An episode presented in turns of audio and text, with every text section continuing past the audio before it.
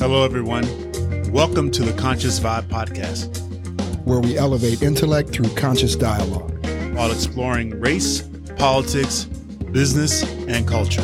I'm Dr. Daryl L. Jones. And I'm Charles D. Mitchell. Welcome to the Conscious Vibe. DJ.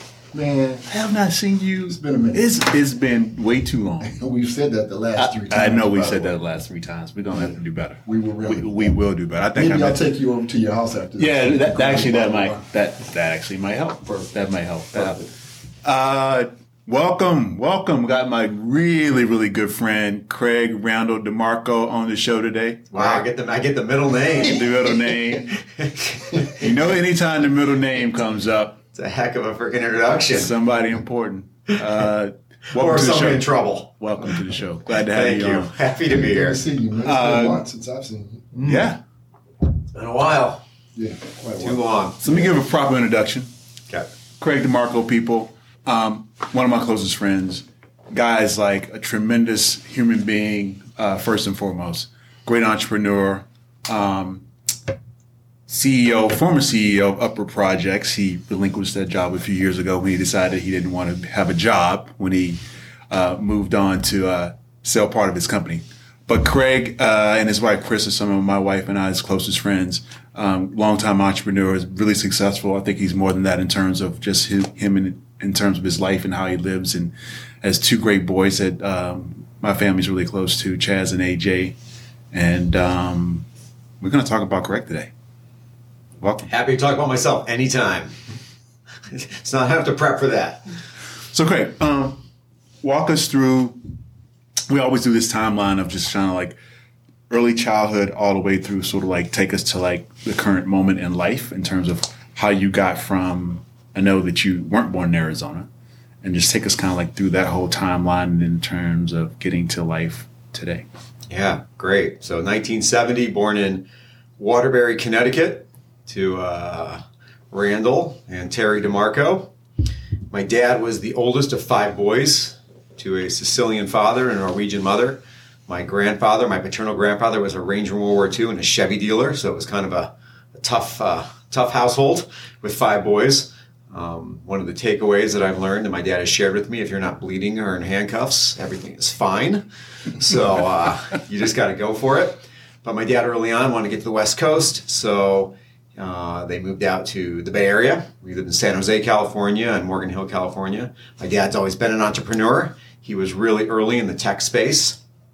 The company that he was transferred with out to the Bay Area from Connecticut um, was a company out of Harrisburg, Pennsylvania, and he sold electronics component electronic components to to tech companies. And one of his earliest accounts was Apple Computer in the uh, early '70s when they were in a little strip mall. And my dad tells this great story of going to call on Steve Jobs and that they couldn't meet his minimum orders. So my dad would order extra samples from his company and that and give it to them. Uh, back in 1975 and 1976. That was awesome. My dad stayed in the tech business up there. He uh, started some software companies. He developed a uh, reservation system for the hotel industry really early on. And you know what happens when you're really early on? You when you're out in front and you're taking some arrows. Um, he took some arrows and he uh, but he kept fighting and fighting, and I, I learned a lot of my resilience and, and never giving up spirit from him. Uh, back in 1981, he decided he was even uh, more efficient and more uh, savvy to run his company out of Tempe, Arizona. So he moved us down here, myself and my younger brother, and that's how we ended up in, in the valley. And I think I was in seventh grade at the time. Um, I like to share that my dad um, ended up um, being financially successful, but it took a while, as for many entrepreneurs, some starts, some some stops, some starts again. And while we were growing up, we didn't have a lot of financial resources. So, me wanting to uh, have a little side hustle, that's how I got into the restaurant business. I wanted a car. My parents couldn't afford to provide that. So, I rode my bike down I got a job as a dishwasher. And that was my glamorous start to my career. Wow. So did any of your uh, siblings assume your father's business? I'm the oldest, and I have one younger brother. And my father, at age 50, to give you some context, my parents had me when they were young, uh, 20 and 21. So at 50, my father sold out of his tech company and uh, retired. And he's been uh, uh traveling around and an adventure seeker since then. He's in his early 70s now. My mom and dad live here in the valley, but they have a place in Montana, and they spend a lot of time on the road. But he uh, he, he retired at 50. So So, Craig, let's talk about um, getting into the restaurant industry um, and then that path that led to the creation of Postino and then all the other uh, affiliated brands that came along after that. Okay, so my glamorous start to the restaurant business that I started to tell you guys about. I actually taught two classes at Brophy this week, Monday and Tuesday, uh, profiles and vocation classes, and I love telling this story because the truth is, when I was in high school, why I was motivated to car because I was interested in a girl. There was this brunette who I had a crush on, and I wanted to take her out, and I needed a car to do that. And um, And by the way, sorry to interrupt, but Brophy is a, is a Jesuit high school here in uh, Phoenix, Arizona. All male, correct? All male. all male uh, Jesuit high school. I have, I have a junior there, but I go in uh, once a semester and, and do two days on profiles of vocation, talk about our industry and entrepreneurial spirit and leadership. Great. So there was a cute gal. I wanted to take her out. I needed I needed some some some game to do that. So I needed to get a car. I got a job washing dishes. I saved up twelve hundred dollars. I spent four hundred on a on four hundred dollars of it on a nineteen eighty two Volkswagen Rabbit. I took the remaining eight hundred dollars and bought an Alpine stereo. So if you do the math on that one, my stereo uh, way more valuable than the entire car that it was driving around in. And Alpine was the way to go. An Alpine stereo. But it's Yeah. amazing what drives like the, the motivation around trying to get a girl, like the motivation around that. Once you're in the car, you're in the car. Very blessed to be married for a long time to a fabulous wife, but in that time of my life, I had, I had two focuses girls and beer. I mean, that was kind of uh, high school. But anyway, I got a job washing dishes, ended up buying this car, ended up having a nice stereo, ended up taking the, the gal out on one date, could not successfully convert her to a second date, but the point of the story is I was resourceful and I figured it out good at being resourceful, maybe not so good at dating, but you know, I, had plenty of time to hone my skills after that. So, in the restaurant business, and uh, got my start there. Did a little jumping around, some retail, some restaurant, high school and college. Had to pay for school. Ended up at ASU. Uh, waited tables, bartended, and uh, managing a place um, on very close to campus. Spent a lot of years doing that. Really loved everything about the business. Not only the um, service to the guest and the hospitality component, which I'm passionate about, but all the things that the restaurant business encompasses from real estate selection to branding to IT to hiring and training and mentoring and the full scope of the package. So, not trying to leave critical moments of my life out. While I was at ASU, I met my wife, my current wife, um, Chris, and she is um, sophisticated and, and smart and beautiful. And I uh, had to play up to get to her game because she was not going to play down to be with me. So I really had to hustle and, and, and learn some things and be more, a little more mature and sophisticated. We ended up getting engaged and I really wanted to follow my dad's footsteps and be entrepreneurial. So we decided in, in uh, the year 2000 to go into the restaurant business and open up our first place. And we moved into a regentrifying neighborhood at 36th Street in Campbell. We were walking our dogs. We did boxer rescue and we stumbled across a, by Arizona standards, an architecturally and historically relevant building. It was a 1959 brick post office building. That's that's old for a building in this town. and um, we went for it and opened up Postino and on April 4th, 2001. So that was kind of our glamorous start. There's a few other things that we had to do to get to make that happen. And if you'd like So- to learn so- about those, Yeah, but you know, one of the things, and this is what like, and this is one of the things I really appreciate about you in terms of just the way, the, the innovative thinking in a time period well before like the idea of like wine and you know some sort of like accompaniment, like a I don't know, flatbread or salad or or you know anything relative to just sort of like having a glass of wine in a setting where you're just creating this new environment and culture. I mean, part of it is the experience, right? And I feel like you were way ahead of your time in creating that moment for people. What what was that? What what thought brought you and Chris to the point where you said, "This is a really good idea. We think we should do something there." So how we identified the idea and created the vision, we went to Italy for my 30th birthday with my parents, and we stayed north of Florence in a, a town called Lucca. and we really wanted to kind of explore the countryside, smaller towns. We've done the major the major cities, so we rented a little Alfa Romeo. And when I was renting the Alfa Romeo, I pictured this convertible red sports car. It would look more like a Nissan I think Sentra. you've done Alfa Romeo since then too. Right. so we, we rented this neat farmhouse. Um, in fact, Chris Bianco, our famous culinary uh, celebrity chef in town, kind of pointed us towards this area. And we rented this farmhouse and we drove around these small towns. And every day when we were cruising around, we'd find a little wine bar or cafe to sit in. And wine was not pretentious. It was casual. And we were wearing flip flops and t-shirts and shorts. And the wine quality was great. And we had this experience with my wife, with my parents, and we came back from that trip and we were searching for that here, and it really didn't exist. We had gotten old enough where we didn't want to go to the bars, and there really wasn't to go to a restaurant. It was kind of expensive and more fancy. There was no casual place to have that experience. And that was the spark that lit our idea to do Postino. And it was really about a hang. Where can you come with your friends without distractions? Have a quality, inexpensive glass of wine without having to get all fancy and all dressed up. No one's going to look down their nose at you if you don't know anything about wine. And an experience to make those deep connections. And that was our whole mission. And that's why uh, we went after opening Postino. We weren't chefs, we weren't culinary experts, and we put a menu together that was shareable and easy to execute and quick. And it kind of caught on with our neighborhood. Yeah, what I love about it is that you've now made wine in reach of everyone, right? So, you know, you to your point, you don't have to be sophisticated and know a ton about wine, and literally you can show up for twenty bucks and have a, a bottle of wine and a bruschetta board, and you know you've got a nice little meal in front of you. I, I think that's amazing in terms of just thinking around how to bring people together in a way where they can feel like this is a affordable way to enjoy time together and spend uh, spend that time with uh, with family and friends.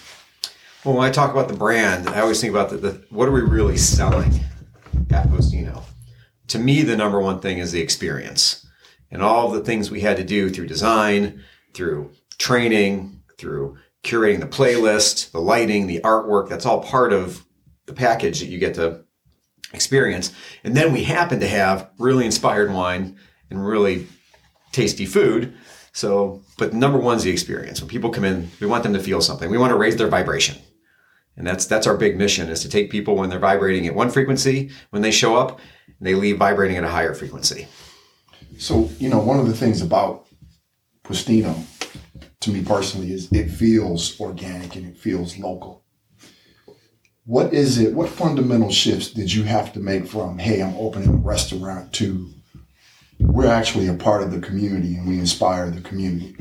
What was required in your psychological shift from just being a, a restaurant to something that's really valued in the community and inspires the people that work for you? So, it, in the beginning, I like to act like I had this strategic plan back then. But when we opened, we had very little capital. In fact, it was one of those great bootstrap stories, and we were kind of opened up in, in debt, and we didn't have really any money to spend on marketing. So the only way to really drive business was grassroots and organic in the neighborhood, which was standing at the front door and thanking every single person who came in, who showed up, making a deep connection with them, I talk about in, in conversion rates. Every first timer needs to be a regular. So we invested a crazy amount of time meeting every every person that came in. We also went out into the immediate community, tried to meet our neighbors, other small businesses, because we didn't have a, a marketing budget to spend. It was kind of my wife and I knocking on doors and meeting everyone we could. We did that for a year or so. And now we have a new concept we opened about 30 days ago in Gilbert. I find myself, even with more capital now and more experience and the ability to have a marketing plan, that's invaluable to stand at the front door and meet your guests, meet your customers, get to know them, show sincere, authentic, genuine appreciation that they made the choice to come visit you. And again, try to convert them to a regular. And on top of that, one extra layer, create a brand ambassador so when they leave, they're doing that work for you and telling other people about the experience. I'll share one experience with you at Postino Arcadia early on that I shared with some seniors at Brophy yesterday, and I get choked up talking about it. But when we opened and we were operating, and Chris and I were in the store every day, a lady came in and we were happy she was there. We were happy she was a customer, and she sat in the corner. And I went over. We were chatting with her, genuinely, authentically interested, and grateful that she was there. She ended up showing up for a while, became kind of a regular, and we would we knew her first name, and we'd appreciate her when she came in. And then she stopped coming in, and we never really saw her again for a long time. I was at a health club down the street called the Village at 44th Street in Camelback in our neighborhood one day. About this is about 10 years after I hadn't seen her, and she had a, a son with her named Xavier. Uh, he was 11 or 12 years old, and she pulled me aside in the gym, and she said, "Listen, when I was coming to Postino, it was right after I had my son, and I had horrible, horrible postpartum depression, and I was actually thinking about taking my own life." And I showed up, and you guys were so nice to me and showed me so much care and love and talked to me when I was in there. You guys really helped me through that dark time, and I've never gotten to share that with you. Sorry. And I'm in the village with her, bawling, tears streaming down my cheeks, hugging her, standing next to her son, and she shared that story. Now, at the time, we didn't know what she was going through, but we cared so much about the community and our guests making those connections. The byproduct was she got something from that. We raised her vibration. That's so beautiful. And it's such a powerful story for me. So beautiful. So when I'm meeting guests at our new concept or customers, I don't know what their day is like. I don't know what they're dealing with. I don't know what their family situation is. But I never assume anything. And I try to treat every single person. I try to instill this in our team with that level of care and authentic connection. Again, I'm getting a little choked up, but that's really what we're selling. That's why it's so powerful. And yeah, you asked me if I think we're part of the community. Number one, making money, awesome. Love doing it, but it's not the main reason we do what we do. It's to have those experiences for our guests and become a part of the neighborhood. I I think anytime you're dealing with uh, the public in in, in business, um, whether it's you know in, in, in your line of work in restaurant hospitality industry, or the you know the work that you do, DJ, uh, and consulting from time to time, and also in the re- recruiting work that we do, it becomes personal at some point, right? And and you never know what people are going through um, when they walk through those doors or when you engage with them. So I think it really makes it makes a lot of sense that if, if you're looking at it from a standpoint of putting that person in front of you as like the number one priority in that moment um, for the experience and for the opportunity to really create something of more value to them than just whatever they're paying for. Um, I think that just speaks volumes in terms of how you think about the work that you do and how much you care about the work and care about the people. Super important. So, so Chris, you know, once you achieve so many of the things that you've achieved, you know, I just think about what will motivate somebody like Craig at this point. And then I think about your kids. Ideally, what do you want for your kids?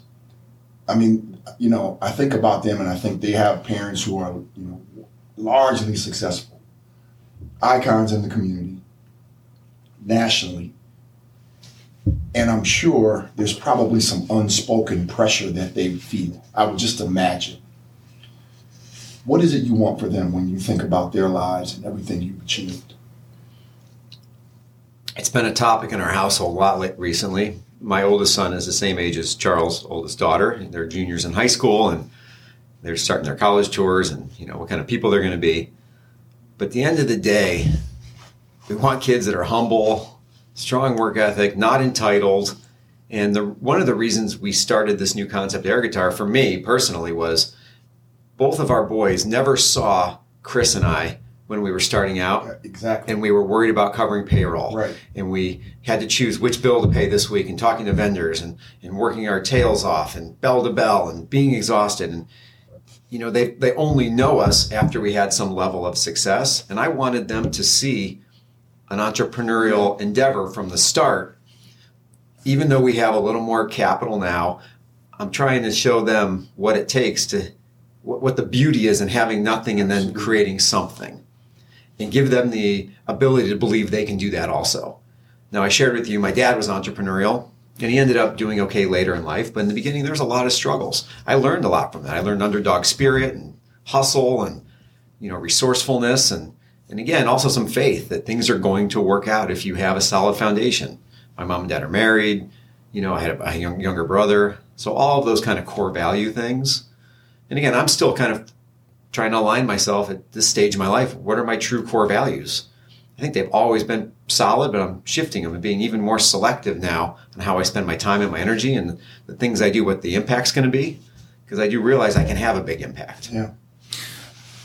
Um, you know, I definitely want to talk more about air guitar, but I want to go back to um, transition uh, from the sense of I mentioned earlier that you know, former CEO, you had an opportunity a number of years ago, I think four years ago, almost, right? Is it four? It'll be four years Four next years month. next yeah. month, yeah. November, November of 17. where you sold a majority stake of Upward Projects and uh, to a private equity organization. I think there's a great, great, great relationship there that is helping you build and grow that brand. Um, talk about the transition from being a, a founder, selling your company, and then transitioning to now you're you know you- you're you're still a part of the organization, but you have a different role now, and how that has helped you one to sort of one what it's done for you and your family uh, not necessarily financially what it's done but what it's done for you in terms of your ability to sort of do things a little differently now and then take on new challenges obviously like air, air guitar but for you as a as a one leader and two as um, you know someone who's takes a lot of pride in your work and getting up every day and running Camelback Mountain and working really hard how, what, how's that transition been for you as, as just a person on, on a human level? So great. Before I answer that directly, I want to go back a little more in time to when we opened Postino and we decided we had something that could scale and grow. Um, I think one of my biggest superpowers is realizing my own limitations and identifying talented people to surround myself with.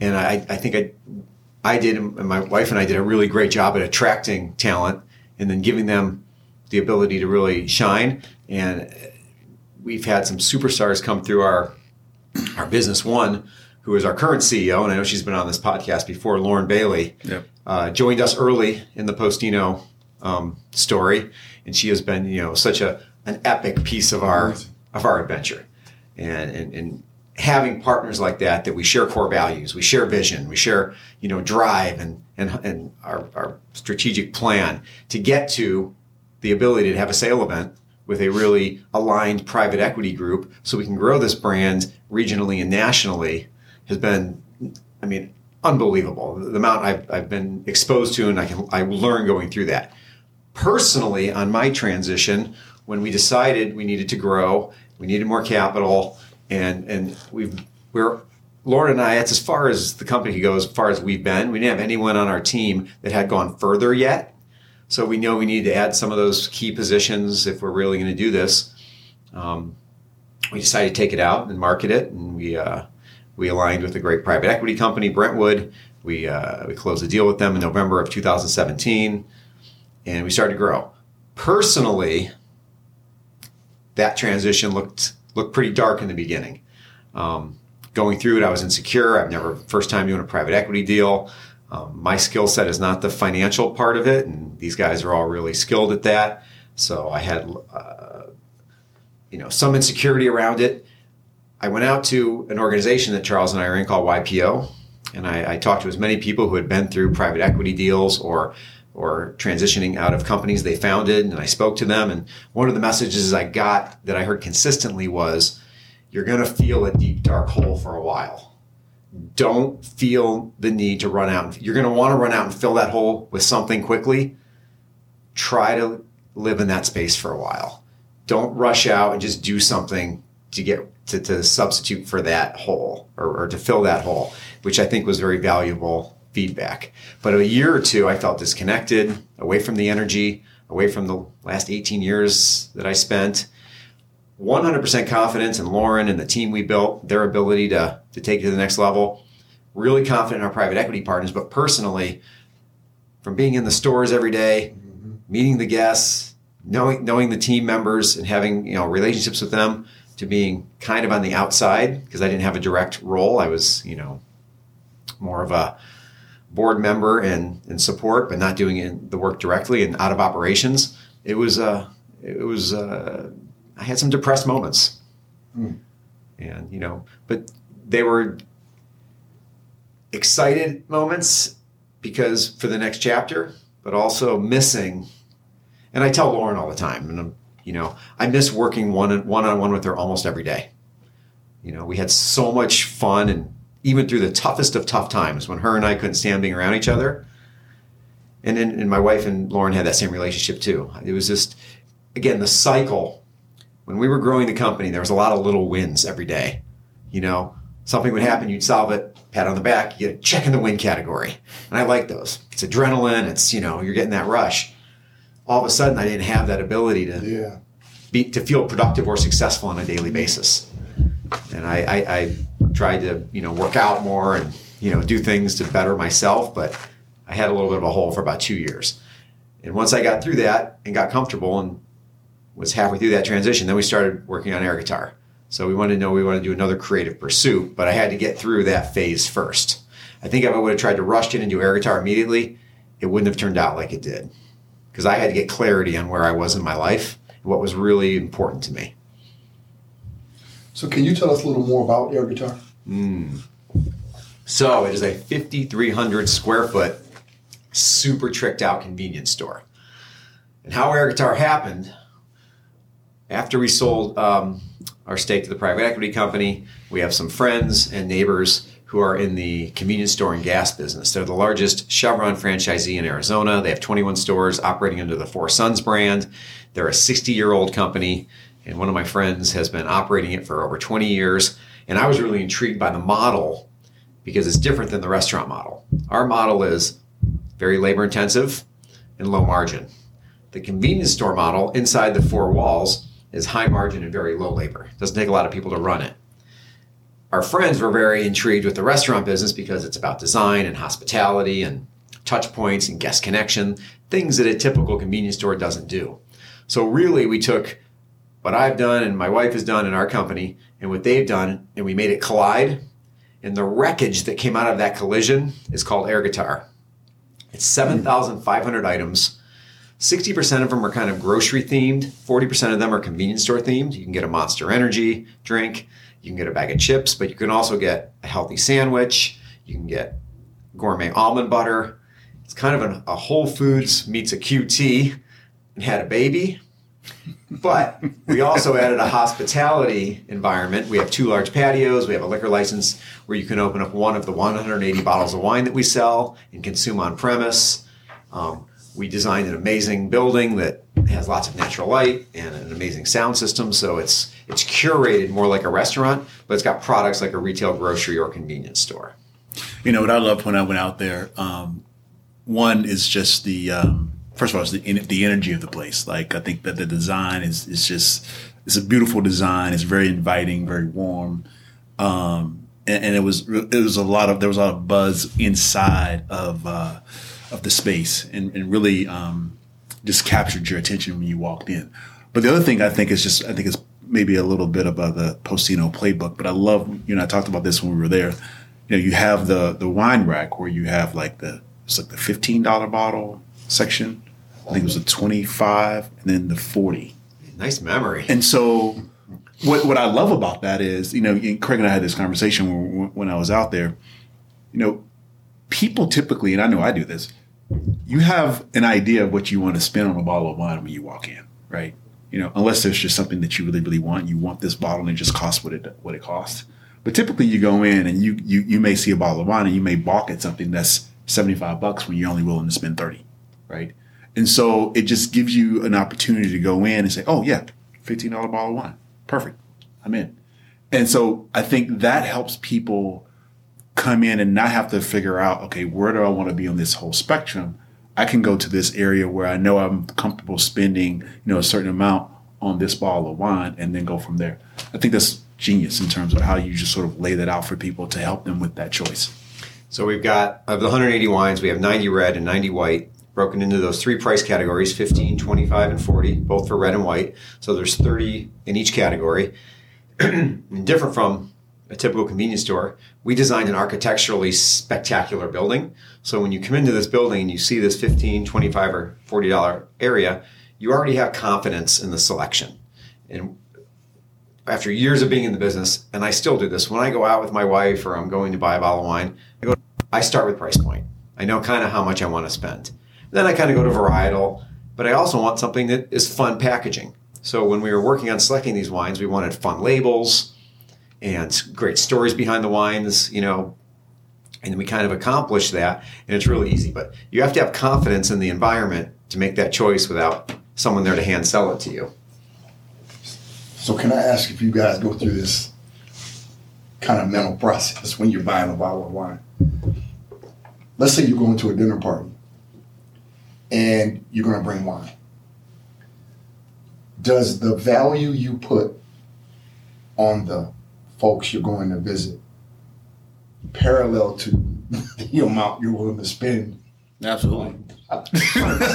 so when you buy a fifteen dollar bottle of wine, showed up at his house. Absolutely. I showed up at Charles's house with a fifteen dollar bottle. Absolutely. it's more than that. It's been zero on the end of that. okay, okay. I just wanted to make sure I wasn't. Uh, 'cause I No, no, for sure. I mean, you mean, go through it subconsciously, right? Or No, no question. For sure. And listen, there, there's spectacular wine in the world Yeah. you can spend a lot of money on. But back to why we started Postino, we want to make it accessible Absolutely. and easy for people. And if Charles comes in, he can still find something great, even though he has a very deep knowledge and a great palate for wine. He can still find a 15, 25, or 40 bottle that he's going to enjoy. I've never known Charles to buy a fifteen dollar bottle of wine, but No, that's not true. I mean, I, you know, That is not true. Okay. That is not true. I, when I when I lived in Oregon, I routinely bought fifteen dollar bottles of wine. well, you could there, right? you Especially could exactly Pinot, right. yeah, exactly, hands down. You Yeah, can get a great absolutely. Pinot for fourteen ninety nine. But if you At a gas look station, at, if you look at the the, demographic where Air Guitar is, we're in Gilbert. You know, it's one of the fastest growing municipalities in the That's country. right. It's the second safest municipality in the country by crime rates. It's really great for young families, and most of our customers that are coming in are in their 30s with kids, and that's what they're shopping. That's what they have. They have disposable income, but they're not spending $200 on a bottle of wine. They're spending 15, 25, or 40, and they're and they're they're exploring getting into wine.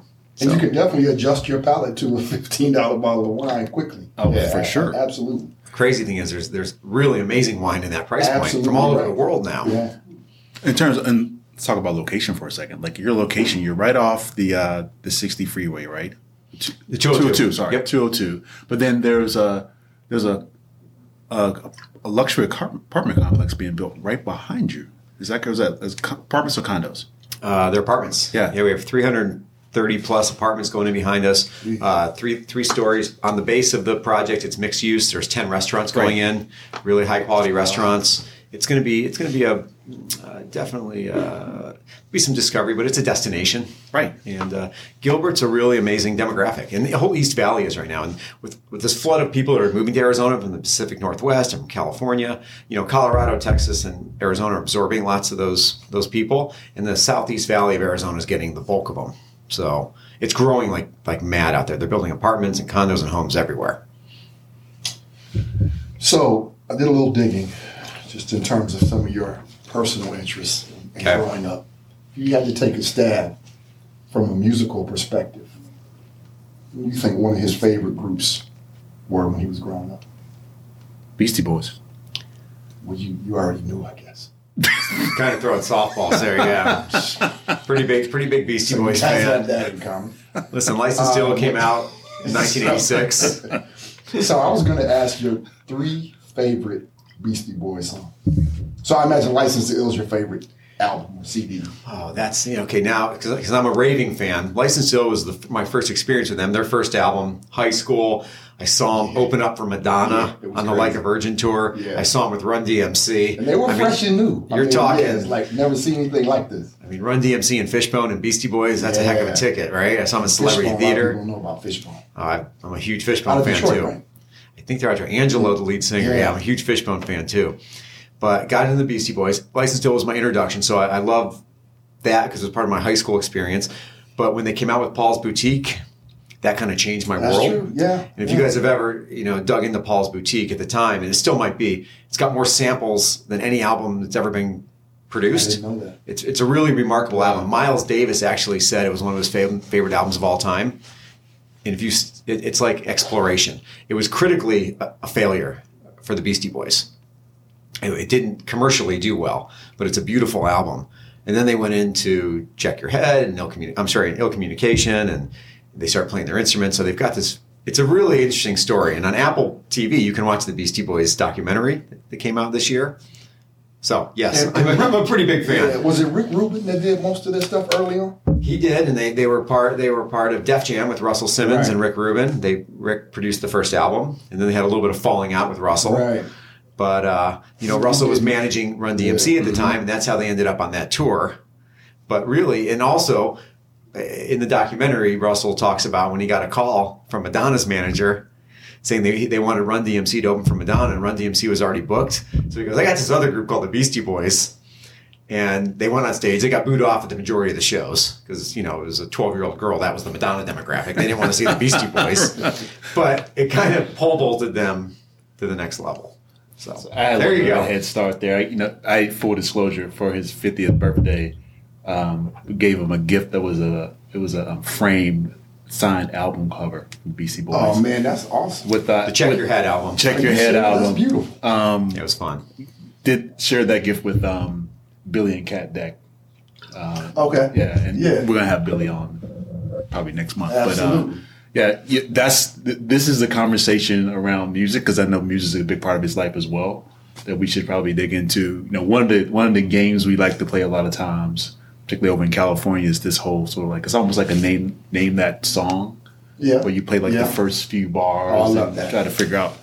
He's like the like the world champion of that that game. We sit on we sit on Charles's patio with a bottle of wine. I don't know if it's a fifteen dollar bottle of wine, but a bottle of wine. We know it's not. we listen to music. We, the, see if we can guess the song for anyone else, and we go. We actually expanded, and it goes into all kinds of genres now: R and B and blues, and you know, we, we don't do Hip-hop. country much, but a lot of a lot of eighties and nineties hip hop. So Yeah, the Beastie Boys were. I mean, they were transformational back then. It was uh, good music. So now, as as you sit and you know you think about the future, obviously there's air guitar. What other things are on your mind about what you want to accomplish and involve yourself in? yeah, you know, um, spending time with my favorite people as Yeah. much as I can, and you know, uh, one of the things that my wife and I talk about earlier in our career when we are trying to build our business and trying to network, and we were kind of a mile wide and an inch deep with our relationships. We, knew a lot of Yeah. people, but didn't have really close relationships. That's been a big pivot for us over the past five to ten years, and now it's even more important. We've kind of uh, identified the people around us that lift us up and bring us great energy, and make those commitments to those relationships. Spend way more energy building those. So try to be a mile deep and an inch wide now. And then still love the entrepreneurial spirit. You know, where air guitar is, it was a piece of raw dirt two years ago. There was nothing there. It was actually farmland. It was never even developed. So we created something from nothing and there's a thrill in that and other people get to experience it. I can't imagine not doing entrepreneurial things um, to learn and grow. Even though, you know, the last month has been super challenging. There's a couple moments that I was, you know, curled up in that fetal position going, you know, why do we use and how are we going to get through this? But then, you know, I, I You've been there before, right? been there Exactly. before. No, Yeah. this, this, this too shall pass. Exactly. Yeah. But, uh, you know, I don't think you have growth spurts without going through those moments and not looking for the easy path. Yeah. Well, you, you talked about this editing process, Craig, too, of just kind of mm-hmm. people, which is mm-hmm. interesting. Mm-hmm. And there's the the side of, hey, do I, these are the folks I want to spend more time with on a quality perspective. The tougher part sometimes is those folks that don't make that cut, right? And having to manage that process of, I'm not going to spend as much time here anymore. Is that a tough process? Is that a literal process? You have those conversations. How does that flow for you? Yeah, it's tough. You know, saying saying no is tough. And Yep. Charles will vouch for me. I'm not. A, I don't say no much. A lot of times it gets me in trouble. I say yes to everything, and then I can't do it all, and Yeah. I ended up or not doing it to my full potential. So I'm trying to curate that in my life. But yeah, identifying again the people that bring you the most joy, the most energy, you share core values with. Absolutely. you know that you can give something to and get something from on a on a very authentic and genuine level and we've identified those people in our life and Yep. curated that list and yeah i don't spend as much time with some people that i used to be close with whether they didn't grow as much or but at the end of the day you've got limited amount of time and i want to get the most out of this and be around people that make me feel better And you owe that gift to yourself, right? I mean, you, you've worked hard and you want to continue to give to other folks who deserve it, quite honestly. And uh, that's part of that process, too. So I think that's awesome. Yeah, DJ and I talk about this a lot. I mean, we're we're we're we're on the other side of this whole thing. We think for the most part, um, and time is the key piece to that equation. And you want to make sure that when you make decisions about who you spend time with and who you're around, that you know those things are going to lift you up as opposed to pull you down, mm-hmm. or, or or even you know I, I often think about it in the terms of you know where you want your energy to go, right, and, and how much do you want to use your energy to you know I think of in terms sometimes about do I want to pull people along? Because that takes a lot of work right? When you're trying to pull people along in life and you, you're trying to get them to like see things and understand things. And I'm in a place where I don't know if I want to do that very much, right? I don't want to pull people along. And if I had to make, I've had to make some decisions over the last several months about people I want to be around where I don't want to have to do that. I want you to be like, we don't have to be in the same place, but at least we can be in a place where we can have a real conversation about things, about life, about where we're headed, and about things that are important to us, and the values, and the values, Yeah. and not feel like, wow, did I just hear that? Like that is so far away from, Yeah. you know, any conversation that to me is rational and makes sense, right? And so I just kind of think that's kind of where I am, and I think. You know, you get to that place in life where, you know, those people that you can share and explore conversations with that, you know, sometimes can be challenging or difficult. At least you can all see each other in a way where we, there's, you know, there's a love and respect there that we can kind of take that to the next level and continue the conversation. Were you an athlete growing up? I was until about sophomore year in high school, played baseball, but you're looking at me now at a whopping 140. I've never been over 145 in my life. Are you serious? I've never, I I graduated high school 135 and I'm a 140 today. So I've been this body type since uh, a sophomore in high school. And Wow. unfortunately, that didn't lead to me having success in most of the high school sports because I didn't have size or strength.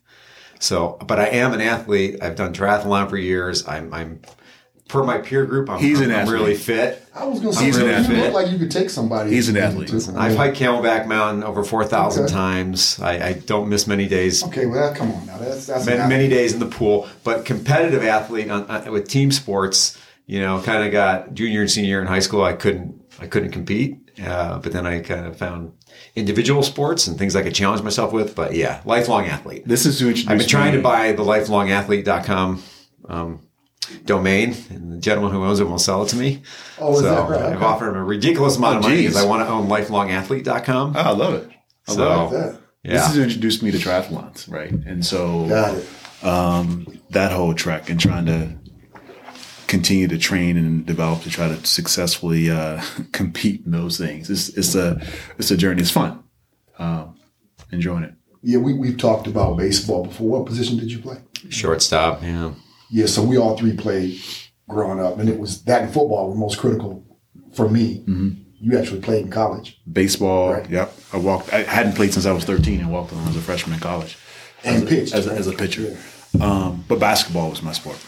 Yeah, but baseball, I, I think that as a, I hate to see that subside as it relates to kids growing up.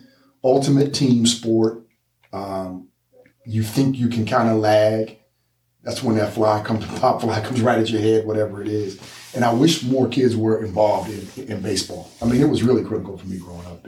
Well, one of the things I've enjoyed the last couple of years or so is watching his son AJ play baseball.